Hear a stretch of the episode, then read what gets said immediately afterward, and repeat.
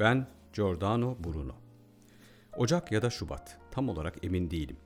Ama Vezüv Yanardağı'nın kuzeydoğu yamacında bulunan küçük bir kasaba olan Nolano'da 1548 yılında doğduğumu biliyorum. Babam Giovanni Bruno profesyonel bir askermiş.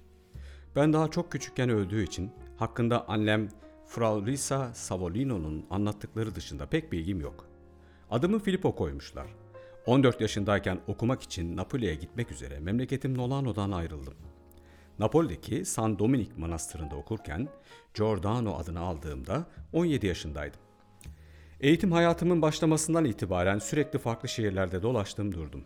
Elbette bunda uslanmaz karakterimin ve tutamadığım dilimin de payı vardır. Ancak sizlere biraz 16. yüzyıl Avrupa'sını anlatırsam eminim ki bana hak vereceksiniz.''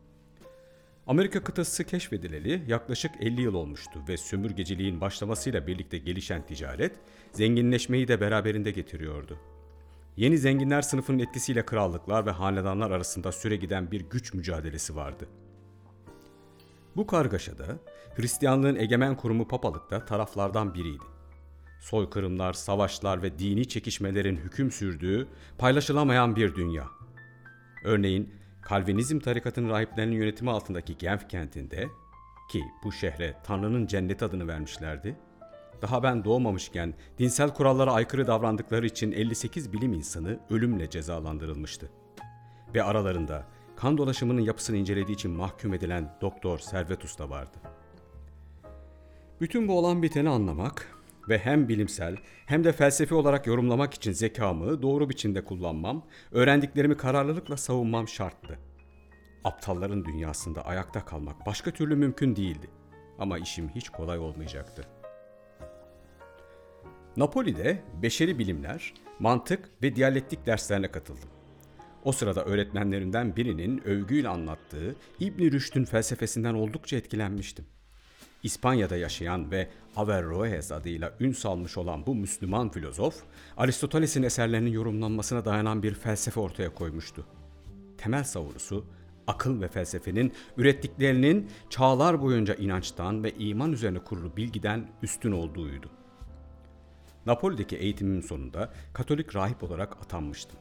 Ancak görüşlerim manastırdaki birçok kişi tarafından sapkınlık diye nitelendirildi. Mevcut Hristiyanlık anlayışı beni sefil ve aptalca bir aldatmacadan ibaret sistemin kölesi yapmaya çalışıyordu. Ruhumu bu zincirlerden kurtarmaya uğraşıyordum. Zıt görüşleri daha derinlemesine incelemeden bana öğretilenleri asla kabul etmiyordum. Aziz Dominik Manastırı'nda epey zengin bir kütüphane vardı ama birçok kitap yasaklı listesindeydi. Gizlice edindiğim kitapları okudukça manastırdaki sözde din alimlerinin sahtekar, yalancı ve yozlaşmış kişiler olduğuna dair düşüncelerim netleşiyordu. Kitapları odamda saklıyordum. Yatağımın veya döşeme tahtalarının altına not defterlerimi gizliyordum. Cahillik, erdemlik taslama ve softa beyinleriyle alay ettiğim Kandil adlı şiirimle Nuh'un gemisi adını verdiğim diyalogları burada yazmıştım. Okusalardı öfkeden deliye dönerlerdi eminim. Dominikan tarikatı papazları katı dinciydiler ve kendilerini zındıkların amansız düşmanları olarak tanımlıyorlardı. Ne saçma. Bilgiyi aramak yerine engizisyon kurup kafir bulmaya çabalamak. Bayraklarında ağzında ateş tutan bir köpek resmedilmişti. Tanrı'nın sadık köpekleri. Din bilgisi iyi olan papazlarla İsa Mesih'in Tanrı değil, sadece ilahi bir insan olduğu üzerine tartışınca beni sapkınlıktan yargılamaya başladılar.'' Üstelik İsa heykelciğini odamdaki duvarda tutmak yerine cebimde taşıdığımı öğrendiklerinde manastırla ilişkilerim iyice bozulmuştu. Böylece 1576'da birçok kent ve ülkede barınacak yer arayacağım maceralı hayatım başladı. Teoloji eğitimi sırasında Yunanca, İspanyolca ve Latince öğrenmiştim. Herkesin hayret ettiği bir belleğim vardı.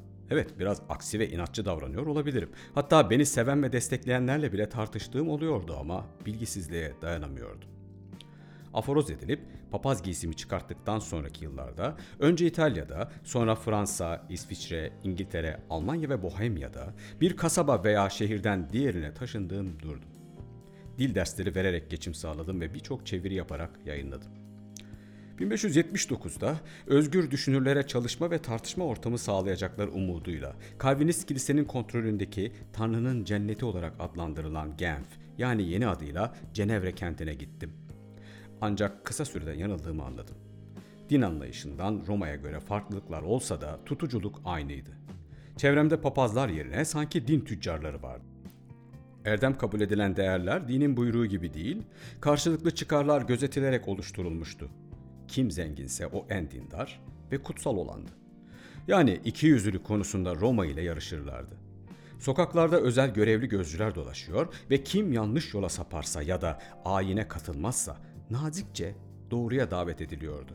Katlanılacak gibi değildi. Üniversitede yapılan bir konferansta az önce size bahsettiğim insan vücudundaki kan dolaşımının nasıl olduğunu tespit eden çalışmalar yapan Doktor Miguel Servetus'un çok vahşice diri diri yakılarak öldürülmesini eleştirdiğim için ünvanı güya profesör olan adamlarla şiddetli tartışmalar yaşadım. Neymiş efendim? Kutsal olan insanın bedeni nasıl kesilip biçilirmiş. Konferans sonunda tutuklandım ve bir hafta hapiste kaldım. Çıktığımda dava devam ediyordu ve Fransa'nın Toulouse kentine kaçmak zorunda kaldım. Burada Kopernik sistemi üzerine konferanslar verdim ve Aristoteles felsefesini eleştiren sunumlar yaptım. Görüşlerim merak uyandırıyor ve ilgi görüyordu. Ortaçağ Avrupa'sında Katolik, Protestan veya Kalvinist kiliselerin himayesine girmeden, bir kral ya da feodal soylu zenginlerin korumasında olmadan üniversitede ders vermeniz veya görüşlerinizi yaygın biçimde duyurabilmeniz mümkün değildi. Ayrıca okumak istediğim kitaplara ulaşmak sıradan insanlar için imkansızdı. Tekrar Katolik Kilisesi'ne kabul edilmek için şansımı denedim ama reddedildim. Kentte Fransız protestanlar olan Hugenotlara yönelik sürekli saldırılar ve katliamlar oluyordu. Hugenot ailelerinin evleri H harfiyle işaretleniyordu. Benim de Katolik karşıtı ve protestanlardan yana olduğum dedikodusu dolaşmaya başlayınca bir suikaste uğramamak için bir süre saklanıp yine şehir değiştirmek zorunda kaldım. Lyon'a gittim ve burada uzmanlaştığım bir konu olan hatırlama sanatı üzerine Clavis Magna'yı yazdım. Bellek sanatı ve hafıza teknikleri konusunda öyle geliştirmiştim ki kendimi, 1581'de Paris Üniversitesi'nde felsefe öğretim üyesi olmak için davet edildim. Paris, görüşlerimin ilgiyle dinlendiği bir şehirdi. Ciddi bir sorun olarak görülmüyordum. Hatta 1582'de beni kraliyet okutman olarak atayan Fransız kralı 3. Henry'nin hakkını teslim etmem lazım. Bana profesör ünvanı bile verdi. Bu fırsattan yararlanarak saray bilgin olabilir, ünvan ve ödüller alabilirdim. Ama böylesi bana hiç uygun değildi. Bilimin şövalyesi olarak kalmak ve cahillerle kıyasıya savaşmaktan geri duramazdım. Burada Aziz Thomas düşüncesine ve dinin baskı aracı olarak kullanılmasına karşı 30 maddelik bir eleştiri yazdım. Eleştirilerim doğru düzgün tartışılmadı bile. Bu kez sorun kilise ayinlerine katılmamamdı. Bazı öğretim üyeleri tarafından ihbar edildim. İşler iyice karışmaya başlamıştı. Ertesi yıl Oxford Üniversitesi'nden davet aldım. Sanırım 1583 yazıydı. Kopernik'in sabit güneş etrafında dönen dünya teorisi üzerine bir dizi konferansa katıldım. Öğrenciler tarafından epey eleştiri almama rağmen inatla doğru bildiklerimi savundum. Gerçi öğretim görevlilerinin birçoğu fikirlerimi düşmanca karşılamamıştı ama nasıl olduysa onlarla da ters düşmeyi becerdim. Sanırım heyecanlandığımda ve aptalca savunulan fikirler karşısında biraz acımasız oluyorum. Bu alaycı tarzı kitaplarımda da esirgemeden kullanıyorum. Dünya ve insanlar hakkında bilmediğimiz çok şey vardı. Genç beyinler sürekli korkularla donatılıyordu ve korkuları yenmenin bir yolu da onlarla alay etmekti. Ellerini göklere açıp dua ediyorlar ama baktıkları göğü görmüyorlardı. Aristotelesçi evren anlayışı, dünya dönmüyor ve evrenin merkezinde sabit duruyor diyordu. Onlarca kanıt sunmama rağmen bu cehaleti yenmek çok zordu. İbn Rüşd'ün çalışmalarına dayanarak bilimin felsefe ve akıl yürütmeyle doğru sonuçlara ulaşacağını savunuyordu. Oysa ki din güç sahipleri tarafından cahil insanları eğitmek ve yönetmek için bir araç olarak kullanılıyordu. Evrenin yapısı hakkında fikirlerim sadece hareket eden bir dünya için değil, aynı zamanda güneş gibi diğer yıldızları ve dünya gibi diğer dünyaları içeren sonsuz bir evreni savunduğum için oldukça ilgi çekiyor ve her ortamda tartışma yaratıyordu. Elbette bu sonsuz evren tanımının İncil'deki anlatımlarla çeliştiğinin farkındaydım. Ancak İncil'in fizik ve astronomi öğrenmek için kullanılması zaten en başından çok saçmaydı. İncil'in bir inanç sistemi olduğunu, ahlaki öğreti olarak görülmesi gerektiğini ileri sürdüm. Londra'da yazdığım 1584 tarihli Sonsuzluk, Evren ve Dünya ve Mutlakın ve Tekin Nedeni adlı kitabımda bu görüşlerimi anlattım. Ayrıca biraz alaycı bir dille kaleme aldığım Kibeleli Eşek kitabımı da bastırdım. Paris'e döndüğümde ortam epey değişmişti. Daha önceki hoşgörülü tavırlardan eser yoktu. Çeşitli dini gruplar arasında devam eden rekabet, şiddetli çatışmalarla ve cinayetlerle sonuçlanmıştı. Aristoteles'in doğa felsefesine alenen karşı çıkarak dersler vermeye devam ettim. Collège de Cambly'deki konferansta konuşurken, sınırsız evrende sonsuz sayıdaki gezegenler bir bütünlük içindedir ve dünya bunlardan biridir. Ayrıcalığı da yoktur. Uzay yaratılmamıştır ve hiçbir şey değişmez değildir dediğim için tartışma akademik bir skandala dönüştü. Üstelik hızımı alamayıp genç Katolik matematikçi Fabrizio Mortende'yi acımasızca eleştirdim. Mortende'nin görüşleriyle alay eden dört diyalog yazıp yayınlamamla tepkiler öyle arttı ki bana yine yol göründü. Paris'ten ayrılmak zorunda kaldım. Almanya'da Wittenberg Üniversitesi'nde bellek sanat üzerine dersler vermeye başladım. Her şey gayet iyi gidiyordu. Ama sadece bilimin tümüyle özgür bırakılması gerektiğini savunduğum için istenmeyen adam ilan edildim. Ve Hempstead'e taşındım. Maalesef burada da uzun süre kalamadım. Doğal büyü üzerine yazdıklarım bahane edilerek Hempstead Protestan Kilisesi tarafından da aforoz edildim. Böylece 16. yüzyılda üç büyük mezhebe ait kiliseler tarafından aforoz edilen tek filozof olma ayrıcalığına sahip oldum. Roma Katolik, Napoli 1576, Calvinist, Cenevre 1579 ve Luteryan Protestan Helmstedt 1589. Eğer birbiriyle çatışan görüşteki güç sahiplerini aynı anda kızdırmayı becerebiliyorsanız doğru bir şeyler söylüyor olma ihtimaliniz yüksek. İnsanları aptal olarak gördüğüm ve bu kişilere karşı hoşgörüsüz olduğum hep söylenir. Evet, belki de bu bir söylenti veya iftira değil, haklılar. Kısacık ömürde safsataları gerçeklerin önüne koyma aptallığını gösterenlere dayanamıyorum. Ama yine de bu üniversitelerden kovulma ve kiliselerden aforoz edilmemin tek nedeni olmamalı. En nihayetinde tek yaptığım bıkmadan, usanmadan bilimsel bilginin ışığında öğrendiklerimi aktarmaya çalışmaktı. Ama karşımdaki onca sözde eğitimli tipin cehaletine hayret etmemek elimde değil. Beni anlamadıkları için böyle davranmıyorlardı. Çok iyi anlıyorlardı. Gerçekler işlerine gelmiyordu. Çünkü Tanrı adına hükmetmek ve böylece insanları kukla oynatır gibi yönetmek işlerine geliyordu. Nereye gitsem iki yüzlülük, sahtekarlık, ortalıkta gezen hafiyeler, tarihin çarkını durdurmaya çalışan kalın kafalılar. Nasıl alay etmeyeyim? Nasıl sakin kalayım? Madem hiçbir yerde özgür düşünce ve bilme yer yok, o halde kendi ülkemden ayrılmaya değmeyeceğini düşündüm. Zaten Dominikan tarikatı üyeleri de beni unutmamıştı. Din yolundan ayrılan bu zeki ve bilgili kardeşlerini ne yapıp edip kendi tarafına çekmeyi planlamışlardı. Beni Venedik'e davet edip rahatça bilimsel çalışmalarımı yürütebileceğimi bildirdiler. Bunun bir tuzak olabileceğinden şüphelendim elbette. Ancak hem başka çarem yoktu hem de onlarla yüzleşmekten korkmuyordum. Eğer hapse gireceksem veya öleceksem bu kendi ülkemde olmalıydı.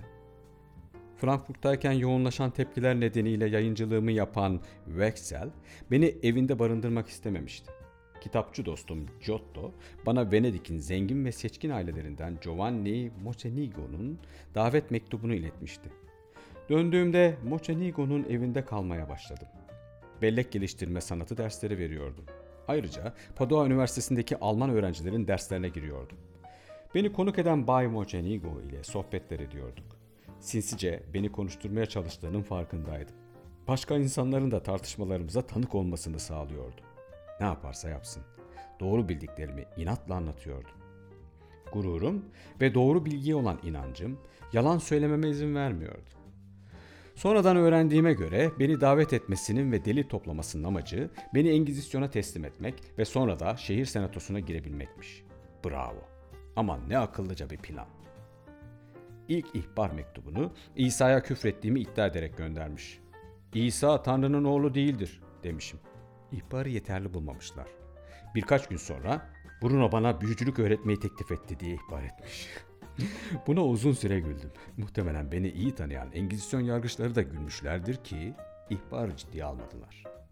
Üçüncü denemede ise sihirli sözcükleri bulmuştu Montenigo. Şu satırları yazmıştı. Bruno din ile felsefeyi birlikte yorumluyor.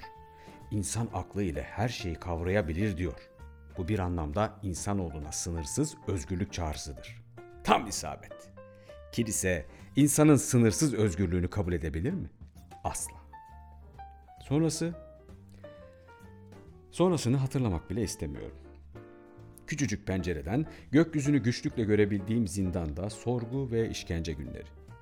Ellerim arkadan bağlı vaziyette kilise babaları ve din kardeşlerim bana babacan bir tavırla ve de kardeşçe yanlışlarımı anlatıyor.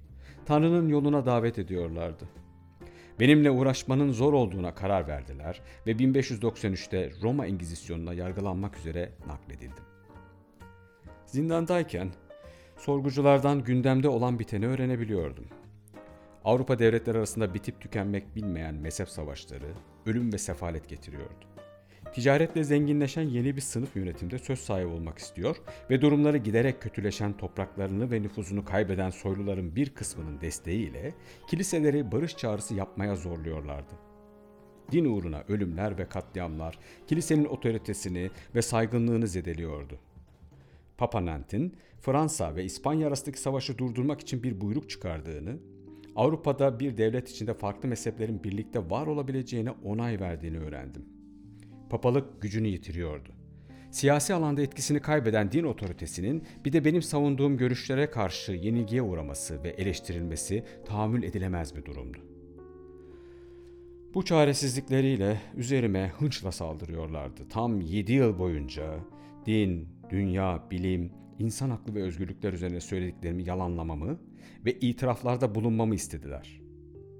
Korkunç işkencelere rağmen onlara istediklerini vermedim. İnsanın iradesini işkenceyle kırmanın yollarını iyi biliyorlardı. Ne ülvi adamlar ama. İstedikleri yanıtları almak için işkence yapmak onlar için bir sanattı. Burada sizleri üzmemek ve dehşete düşürmemek için yaşadığım acıları çok fazla anlatmak istemiyorum. Sadece şunu söyleyebilirim. Zihnime asla giremediler ve benden beklediklerini asla alamadılar. Benden tek duydukları gerçekler oldu. Öğrenmek istemedikleri, kulak tıkadıkları, sizlerin de bilmesini istemedikleri gerçekler. Bana akıllarınca son uyarıyı 14 Ocak günü yaptılar. Araştırmalarımdan, dersler ve tartışma kayıtlarından derledikleri kanıtları 8 sapkın önerme başlığında toplamışlardı. Bana 6 gün süren var. Yanıldığını ve pişman olduğunu ilan edip imzala yoksa başına gelenleri kabullenirsin dediler. Beni bilgisiyle alt edebilecek, fikirlerimi çürütecek tek bir filozofları yoktu. Bu yüzden benden önce fikirlerimin ölmesi isteniyordu. Herkesin önünde kendi öğretilerimi kendim öldürecektim öyle mi? Verilen süre dolduğunda yanıtım kısa ve netti. Pişmanlık duyacağım hiçbir düşünceyi benimsemedim. Aynı gün karar alınarak beni dünyevi yani sivil mahkemeye teslim ettiler. Bu bir Engizisyon geleneğiydi. Engizisyonun sivil mahkemeye sevk etmesi mahkum için ölüm cezası anlamına geliyordu. Kilise ölüm cezası vererek elini kana bulayan bir kurum olarak görünmek istemiyordu. Dürüst olan tek bir tarafları kalmış mıydı acaba? Roma Valilik Mahkemesi Başkanı ayağıma kadar gelerek bana verdikleri kararı açıkladı. Bruno kafirdir. Yakılarak günahlarından arındırılacaktır. Bitkin, solgun ve çok halsizdim. Bütün eklemlerim işkenceden dolayı yırtılmıştı ve ayakta güçlükle durabiliyordum. Yine de başımı kaldırıp kararı okuyan başkanın gözlerine bakarak "Kararı bildirirken siz benden korkuyorsunuz ama ben sizden korkmuyorum." dedim.